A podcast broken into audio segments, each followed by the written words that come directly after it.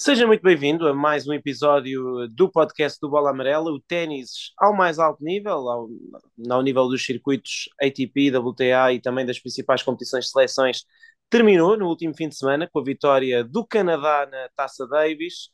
As Davis Cup Finals tiveram a sua fase final em Málaga, eh, com quartos de final, meias finais e final, e acabou por ganhar aquela que era, eh, sem dúvida, uma das seleções favoritas, o Canadá, das oito, das oito finalistas, tendo em conta o elenco de cada seleção e as desistências de última hora, não há dúvida de que a equipa canadiana era uma daquelas que, que era favorita, até porque era uma das únicas duas que tinha dois jogadores do top 20 de singulares em, em prova, e a verdade é que, que acabaram por confirmar essa vitória, triunfo sobre a Austrália, essa sim uma finalista surpreendente hum. na final por, por 2-0, com duas vitórias em, em singulares, mas uh, um percurso que apesar de tudo não foi, não foi assim tão simples quanto isso.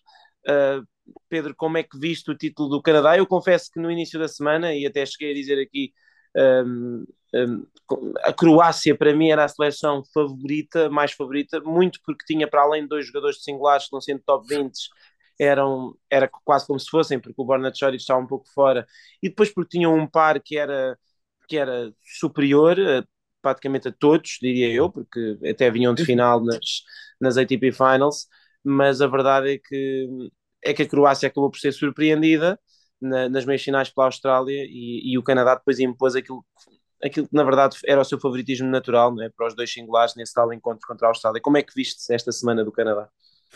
Foi, é uma grande semana para o Canadá, especialmente do, do Félix Auger-Aliassime, que é, que é claramente o MVP do torneio é um bocadinho a, a Belinda Bencic do, do circuito masculino que diz respeito às competições de, de, seleções, competições por equipas. O Félix tem continuado a mostrar que hum, quando é para jogar em equipa as coisas saem muito bem. Ele já ganhou a ATP Cup, ganhou a Lever Cup, agora ganha também, um, ganha também a Taça Davis.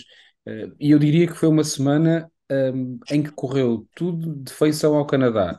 Uh, e Aliás, uma semana é um torneio. Primeiro estamos a falar de uma equipa que já tinha sido eliminada e que foi repescada com, com um wildcard para voltar à competição e aí levar os jogadores a sério, digamos assim, sem desprimor pelos outros, mas obviamente sabemos que os melhores são o Felix e o Chapovalov, também o Vasek Pospisil.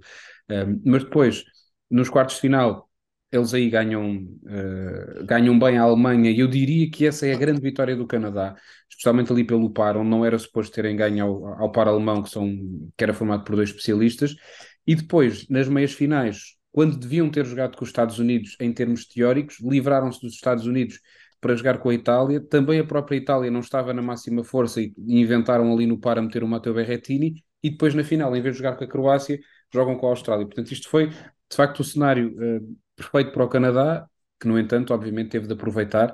Uh, e é uma seleção que ganhou a Taça Davis pela primeira vez na história e que uh, vai ser uma crónica candidata daqui para a frente, especialmente com, com o formato assim, tendo ah. sempre o, o Felix e o Chapovalov, se estiverem os dois em boa forma, vão ser sempre candidatos porque há um, um bom equilíbrio, já se percebe que aquilo funciona bem uh, quando estão juntos na seleção. Uh, estou curioso para perceber o que podem continuar a fazer, mas por um lado o Canadá bem, mas os Estados Unidos uma grande desilusão logo por deixarem o Rajiv Ram de fora, que foi uma decisão que não se entende, mas para mim, eh, e acho que para ti, tal como já disseste, foi, foi a Croácia que surpreendeu muito, especialmente ali o par. É um formato em que se costuma dizer que os pares depois não têm hipótese de ir jogar, eles tiveram a oportunidade de dar aquela vitória e o acesso à final, o Nicola Mektic e o Mate Pavic, e tremeram quando não, quando não podiam ter tremido, e, e tiraram, eu, eu acredito que saiu aí um bocadinho o título da Croácia, que se calhar, tendo ganho a Austrália, na final com o Canadá, eh, acabavam por ser favoritos. Ganhavam talvez o primeiro singular, depois, mesmo que perdessem o segundo, iam muito favoritos para, para o par. Por isso, foi uma, uma grande desilusão da Croácia, também depois dos Estados Unidos terem, terem ficado muito aquém das expectativas.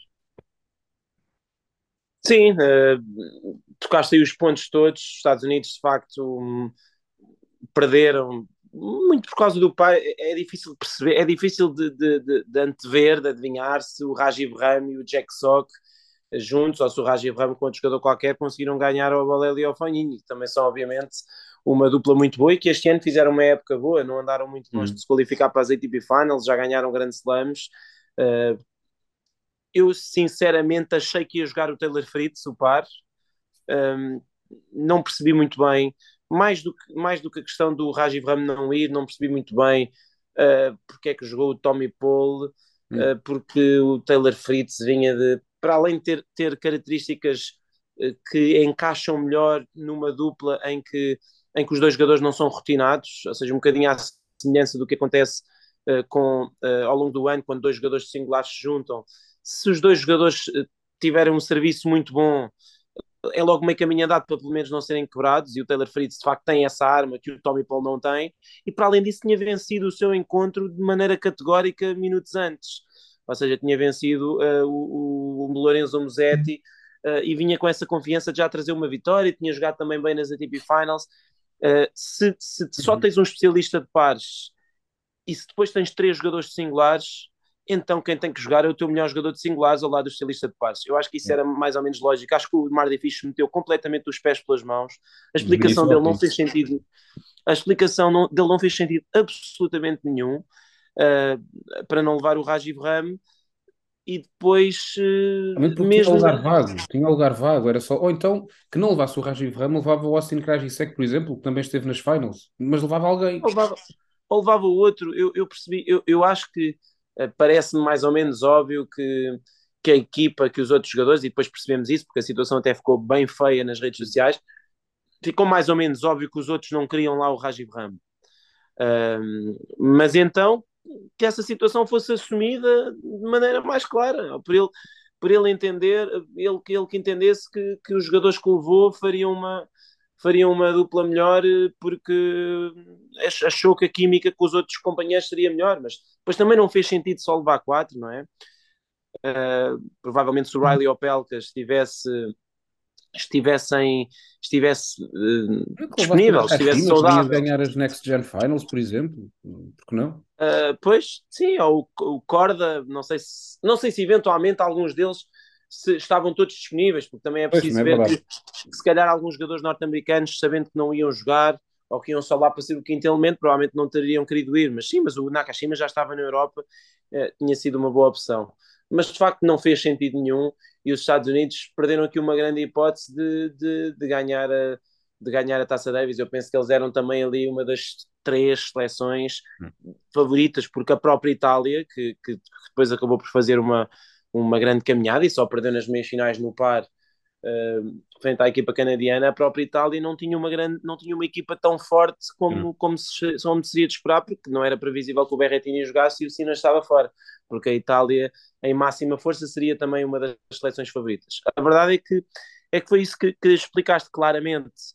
Uh, a Croácia com Marin Cilic a desiludir, não é? a exibição que ele faz frente ao, frente ao Alex Deminaur é desastrosa depois o par uh, também foi surpreendente. Eu acho que, enfim, o Silic era ligeiramente favorito contra o Deminar, mas o par croata era claramente favorito frente àquele par australiano, portanto acabou por ser uma enorme surpresa, talvez a maior de, de, toda, de, toda, a, de toda a semana. Também houve aquela derrota do par alemão uh, que nunca tinha perdido na Davis, o Tim Putz e o Kevin Kravietz, mas, uh, mas foram contra o Chapovalov e o Pospisil, que são jogadores que têm armas num dia bom para para os derrotarem, e para além disso, já tinham jogado bem na Davis em, em 2019, uhum.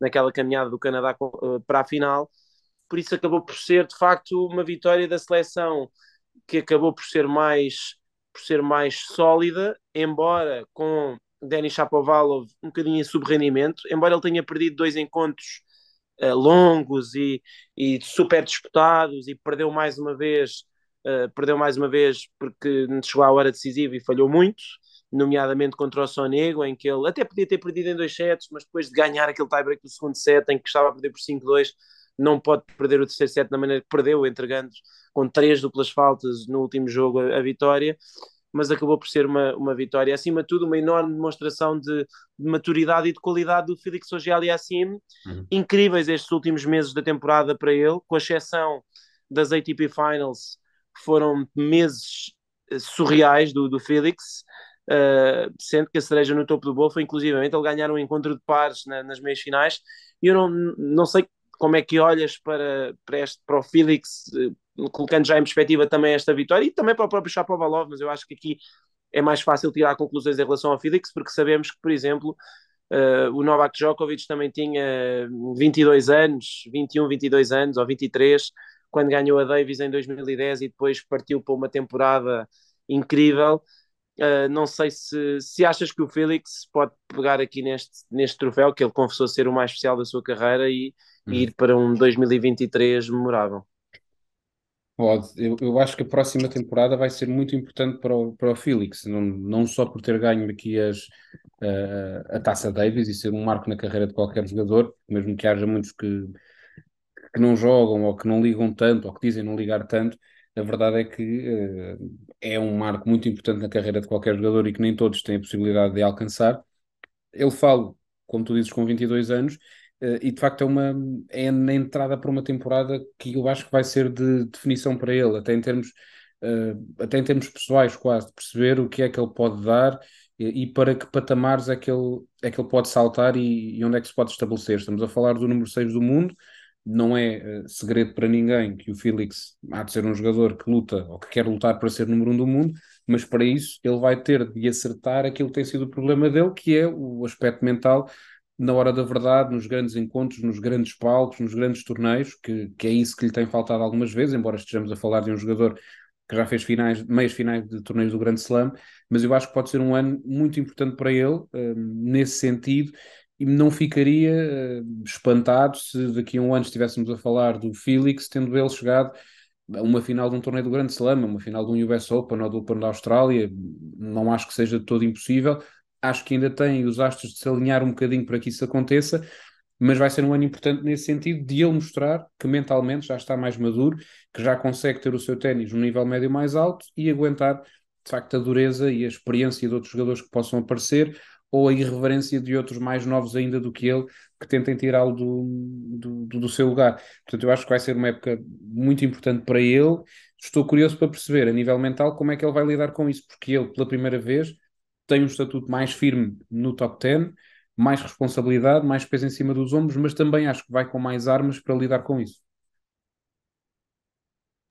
Sim, eh, eu acho que, que o Felix é de facto um jogador meio fascinante, também, também é preciso perceber que as condições em que ele brilhou nesta reta final de ano são condições que o favorecem e, e, e foram muitos meses a jogar em condições parecidas, seja indoor hardcourt, todos os seus títulos ATP até ver uh, e algumas das suas finais perdidas foram em, foram em, em indoor hardcourt, mas é verdade que já vimos que ele pode jogar bem em qualquer lado, ele já fez finais em relva, já fez finais em terra, já fez, uh, nomeadamente a primeira final, foi logo no Rio de Janeiro, quando ele era muito jovem, tinha 18 anos, foi em terra batida, portanto ele consegue jogar de facto bem em todo o tipo de condições, mas mas tem períodos do ano em que meio que desaparece. E o ano passado, esse, o ano passado, já estou a falar como se fosse o ano passado, mas este ano, no início do ano, o, o, período em que ele desapareceu foi ali no pós-primeiro título, precisamente. Ele perde-se na primeira ronda de Miami e de Indian Wells e depois um, recupera a sua forma com as, com, a, com as, únicas exceções a serem os dois grandes slams, os dois grandes slams finais, como dizias, ele quer em Wimbledon, quer no US Open, passou ao lado da ocasião eh, perdendo na primeira e na segunda ronda. É verdade, diante de jogadores bons e que num bom dia podem derrotar a maioria dos jogadores, como são o Chrissy e o Draper, mas, uh, mas sim, se olharmos para a época do Felix, provavelmente ele só não é top 5, só não acaba top 5, enfim, porque o Novak Djokovic acabou por fazer aquela, aquele grande torneio, senão o Felix era top 5, mas se calhar só não acaba mais próximo do topo, precisamente porque, porque esteve mal no US Open. O Wimbledon não dava pontos, mas ele no US Open tem feito eventualmente oitavos ou quartos eh, já, já seriam pontos preciosos. Eu acho que ele. vitórias. Sim, sim, é, é impressionante. É o jogador, penso que só o Tsitsipas tem mais, não é? Portanto, é o, é o segundo jogador com mais vitórias em, em 2022 e esta ponta final de ano é uh, digna da Caroline Garcia também, daquele período de 2017 da Garcia e agora desta excelente ponta final que ela também fez este ano, mas uh, daria muito provavelmente para, para no ano que foi, no ano atípico em termos de ranking, terminar terminar ainda mais acima. Uh, só, só, sobre, só sobre a Taça Davis ainda, uh, não sei o que é que achaste desta, desta, desta, mais esta variação neste formato das Davis Cup Finals. Uh, enfim, tivemos uma primeira experiência com tudo feito numa semana e em Madrid. O ano passado, tudo feito também ali numa semana e meia, mas espalhado por, por três cidades. Penso que o ano passado hum. foram três cidades com, com a quarto com, com, as meias e a final a serem jogadas em Madrid também, e este ano, como é sabido, tivemos uma primeira fase em setembro, com a fase de grupos em setembro a ser jogada em quatro, em quatro países diferentes, e agora estes quartos final, meias finais e final em, em Málaga, deu-me ideia que, que esta semana foi um sucesso em termos de, de público, um, e que talvez Málaga até, talvez até seja mais interessante para um país como Espanha, isso acontece também noutros, levar o ténis se calhar a, a, a, cidades que habitualmente não, hum. recebem, não recebem torneios, e sabemos que Madrid, por exemplo, recebe, e que, e que, não, e que sejam mais afastadas da capital, não é? Eu acho que uh, resultou bem esta questão de Málaga, uh, pelo menos no que diz respeito à, uhum. à colocação do, do, do, torneio aqui e ao facto de terem dividido a fase de grupos com os quartos, meios e final. Não sei o que é que achaste. É assim, eu não, eu não gosto do, de ter a fase de grupos separada da, dos quartos para a frente. Acho que isso não faz sentido e, e, não gosto. Mas, sendo impossível fazer uma fase de grupos e depois esta fase final toda na mesma cidade, eu acho que é uma boa solução dentro do possível colocar os quartos para a frente no, no mesmo sítio. Porque conseguiram o que tu dizes, o ambiente esteve muito melhor um, do que noutras ocasiões em que, como estava tudo muito espalhado, víamos meia dúzia de gatos pingados nas bancadas, o ambiente não, não tinha nada a ver com o que é a Taça Davis. E nestes quartos de final para a frente já tivemos outro tipo de ambiente, os jogadores mais envolvidos, o público mais dentro dos, dos encontros também. Foi muito mais interessante nesse ponto de vista. Continuo a gostar mais do formato antigo, mas uh, tendo em conta que, que, que, não me parece que seja uma opção voltar a, a esses tempos, até porque em termos de dinheiro, de certeza que rende menos à, ITF. Acho que é uma boa solução e as indicações que chegam também da, da ITF é de que, de que este formato veio para ficar e que esta, esta fórmula será a mesma que se vai, que se vai manter. Um, espero que na mesma cidade, uh, dentro destes quartos de final, meios finais e final, todos no mesmo sítio, acho que têm todos a ganhar com isso.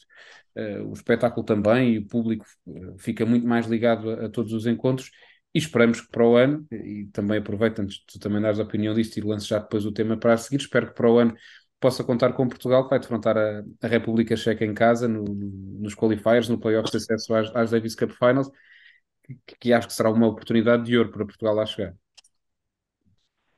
Sim, eh, em relação ao, ao, formato, eu concordo contigo. Eu acho que a Davis continua um bocadinho à procura do seu, do seu formato correto. Eu não sei se, aliás, acho acho que é um bocadinho triste termos uma final como a que tivemos a, aqui, a durar, a durar três horas, uhum. com quatro sets e pronto, está tudo resolvido. A festa nem foi assim tanta.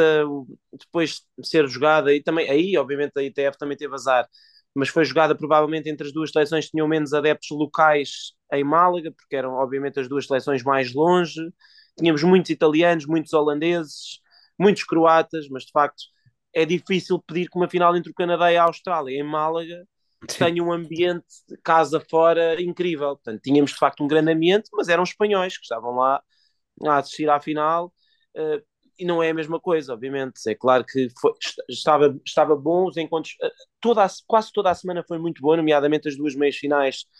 Uh, acho que foram uma boa promoção da Taça Davis, mas é, é como dizes, eu acho que é difícil, uh, até no que diz respeito à, à, participação dos jogadores e tudo mais, é, é obviamente difícil, era obviamente mais difícil se calhar manter o formato antigo, uh, mas eu acho que este formato mais curto tira muito daquilo que é a essência da prova e também está visto que também não tem assim, não faz assim tanta diferença no que diz respeito a atrair os melhores jogadores, porque eles uhum. na grande maioria continuam a não jogar a competição. Por não sei qual é que seria a, qual é que seria a melhor solução, se calhar jogar só de dois em dois anos, mas aumentar o número de, o número de, de dias de prova para, para valorizar, mas, mas tornar a prova mais, mais rara, para acontecer só dois em dois anos, se fazer a final de. Não sei. É, é muito difícil. de Jogos Olímpicos, quase, ou do Campeonato é. do Mundo.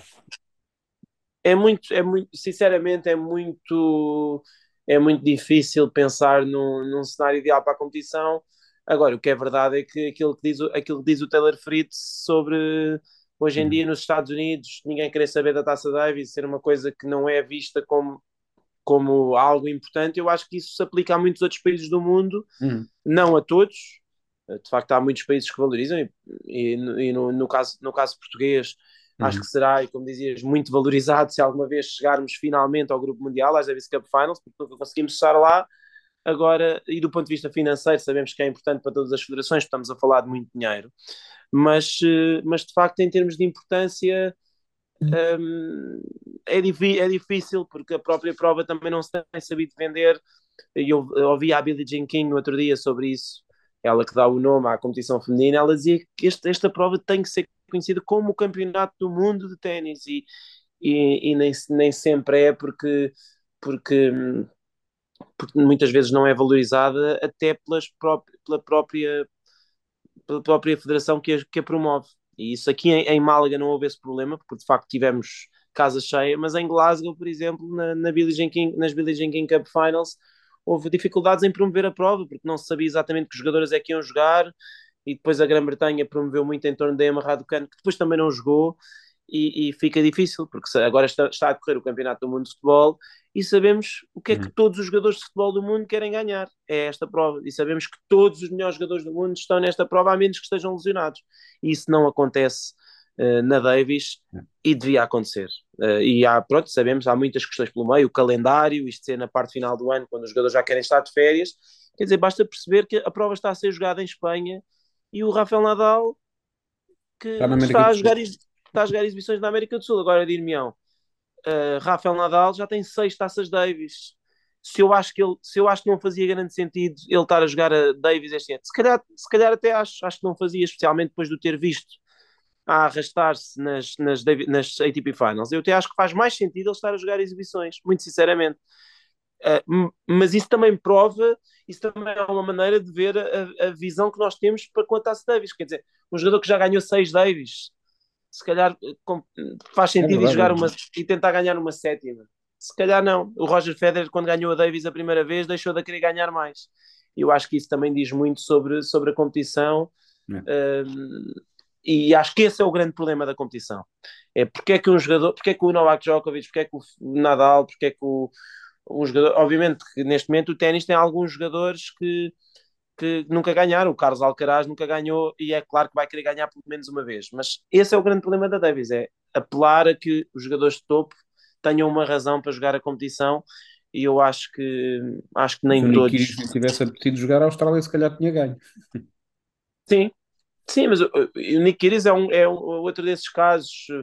Ele já houve tempos em que a Davis era a melhor cena do mundo para ele. Agora já já não é bem assim, já tem outras prioridades, quando se calhar este ano até era o ano em que ele em que fazia mais sentido ele ter jogado, porque de facto na forma em que ele eh, tem estado ao longo do ano, se estivesse bem fisicamente, a Austrália sim teria, teria provavelmente tido muito, muito boas chances de ganhar aquela final. Eh, não, não sabemos se ele ganharia o Felix, se o Deminal ganharia o Shapovalov, mas seguramente que sendo esse o, sendo esse o enquadramento de encontros seria mais, seria mais interessante. Em relação a, a Portugal, muito rapidamente, se, para mim, talvez o melhor sorteio possível, não é? É claro que vai, ia depender sempre das equipas, eventualmente podíamos ter calhado uma equipa muito difícil, tipo, tipo Sérvia ou França, e depois não jogarem os melhores jogadores. A República Checa, à partida, sabemos que vão jogar os melhores jogadores. Eles têm basicamente três jogadores com nível uh, de singulares neste momento, que são o Leetska, o Matchak e o, e o, e o Giri Vesely, penso que dos três, uhum. uh, penso que não, não andará muito, não fugirá muito disso, não, é? é? não, não, não fugirá muito disso. Indoor terra batida, penso que é mais ou menos simples a escolha de Portugal. Indoor Sim. terra batida no fim de semana a seguir a, no fim de semana a seguir a, a, a Open da Austrália. Julgo que dificilmente fugirá muito da opção Maia, que é um conselho que tem, tem o melhor, o melhor ou o maior corte de indoor terra batida do país e que, e que é, uma, é uma Câmara Municipal, para já que é um complexo municipal, é uma Câmara Municipal e uma terra que gosta muito de receber ténis e que tem um dos melhores jogadores portugueses, ou, ou, ou, onde nasceu um dos melhores jogadores portugueses, portanto eu acho que não fugirá. Esta escolha de piso e de, e de local não será muito, não será um grande mistério, na minha opinião, e Sim. acho que Portugal partirá com algum favoritismo para essa eliminatória, sinceramente, embora nomeadamente hum. o Vejali seja um jogador que joga bem em terra e em indoor pode ser duro, mas e o Leeds, que ainda agora vimos, fez final de, das Next Gen Finals e, e, é um jogador dos melhores da sua geração. Uh, portanto, não é uma eliminatória em que Portugal é claramente favorito, mas uh, não andará muito, acho eu, distante. Sim, no par, no par é claramente favorito. Com o Nuno e o Francisco a jogar em condições normais são claramente favoritos porque a República Sim. Checa não, tem, não leva nenhum especialista. Sim. E depois nos singulares. É tudo muito equilibrado é. nos singulares, não é? Mas com mas acho que ligeiro favoritismo para Portugal, tendo em conta a superfície uhum. uh, e as condições. E não é fácil jogar na Maia, não conhecendo o recinto, não é muito fácil jogar lá. Sim, nem, às vezes nem é fácil para os portugueses, inclusivamente pois. o corte o corte do ano passado não estava grande coisa e, uh, segundo vi no Challenger, também não está muito diferente, mas há tempo até lá para, para tentar melhorar o corte o mais possível e perceber, uh, perceber se de facto Portugal vai conseguir aí ter condições boas para, para, para seguir em frente. Eu acho que, olhando objetivamente, é talvez a maior oportunidade de sempre de Portugal uhum. se apurar para as Davis Cup Finals, porque sabemos que a primeira vez foi com a Croácia em casa, mas uma Croácia fortíssima, de agora Ivanisevic, uh, agora da segunda vez foi com a Alemanha em casa, a Alemanha não tinha Zverev, é verdade, mas, uh, mas tinha jogadores de qualidade, embora para mim uh, esta oportunidade com a República Checa não seja muito diferente dessa, acho que a grande é, diferença... É na mesma linha, é. Acho que a grande diferença dessa Alemanha para esta, para esta República Checa é que a Alemanha tinha um grande par, ou pelo menos tinha um grande jogador de pares, na altura jogaram o Team Putz e o Ian Lennart Struff. Uh, e o Tim Putz é um dos melhores jogadores de pares do mundo e na altura foi de facto aquilo que fez a diferença, porque se eles têm, Portugal teve, uh, perdeu o par em 5 sets, se tem ganho o par, uh, ficava a ganhar 2-1 para o último dia e provavelmente tinha vencido, porque o Pedro Sousa estava em forma para ganhar o jogo 5 ao, ao Steve, ou ao Anfman, que era um dos dois que iam jogar no Centralito, Uh, mas acho que sim, esta, esta hipótese é parecida com essa, mas acho que esta ainda é maior, sinceramente, uhum. tendo em conta o valor dos jogadores, porque depois tivemos pelo meio uma ida ao Cazaquistão, onde sabíamos que apesar de termos seleção pós-votar em condições de hardcore ultra rápido, uh, as coisas pendiam mais para o lado deles. Mas acho que sim, acho que é uma oportunidade única para Portugal, para Portugal seguir em frente. Não sei se tu concordas. Concordo, é absoluto. Acho que é e se falarmos com o Vasco Costa, de certeza que ele ficou contentíssimo com o sorteio, acima de tudo por ser em casa, porque se fosse fora aí, quase com qualquer das seleções para jogar fora ia ser difícil para Portugal, acho que aí complicava-se tudo muito, porque uh, o ambiente fica mais difícil, as condições são propícias à outra seleção e fica tudo mais complicado, até porque Portugal tem muitas dificuldades para ganhar fora na, na Davis, e por isso eu acho que o sorteio não podia ter sido melhor, agora é, é torcer para que os jogadores especialmente o João, o Nuno e o Francisco, em condições normais são eles que jogam, cheguem bem essa, a essa semana, que, que, estejam bem no Open da Austrália, mas dá quase vontade de desejar que não estejam demasiado bem para não jogarem tanto tempo em piso rápido, uh, mas que cheguem bem com muita confiança para que possa ser possível uh, cumprir esse sonho e Portugal, de, daqui a pouco menos de um ano estar a jogar a, a, fase de grupo das Davis Cup Finals e aí desfrutar do sonho e dependendo de quem calhasse, depois logo se via, mas acima de tudo era estar lá nas Davis Cup Finals, era de facto espetacular. Sim, é, acho, que, acho que é uma oportunidade única e que certamente os jogadores estarão ansiosos para, para aproveitar.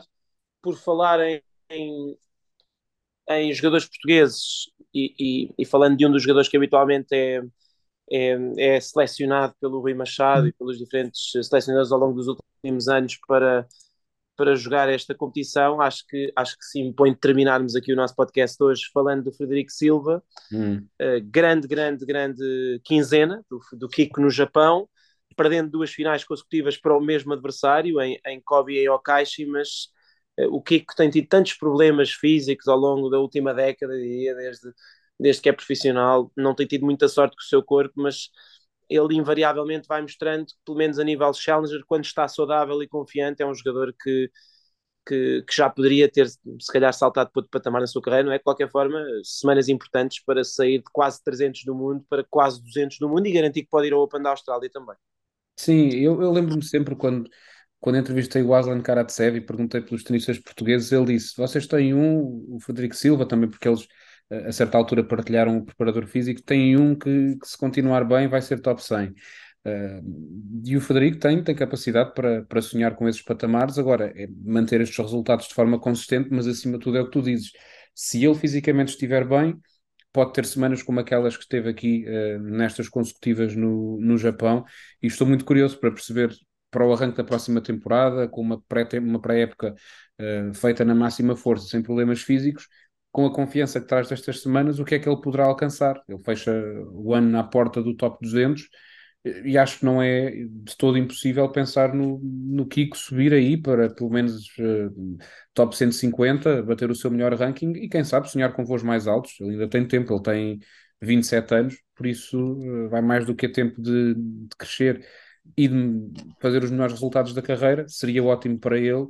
Uh, e havemos de o ter aqui no podcast um, um destes dias para, para falarmos com ele sobre isto tudo mas, eh, mas foi bom, foi bom ele fechar assim a época, um ano tão difícil para ele, pelo menos consegue fechá-lo de forma positiva.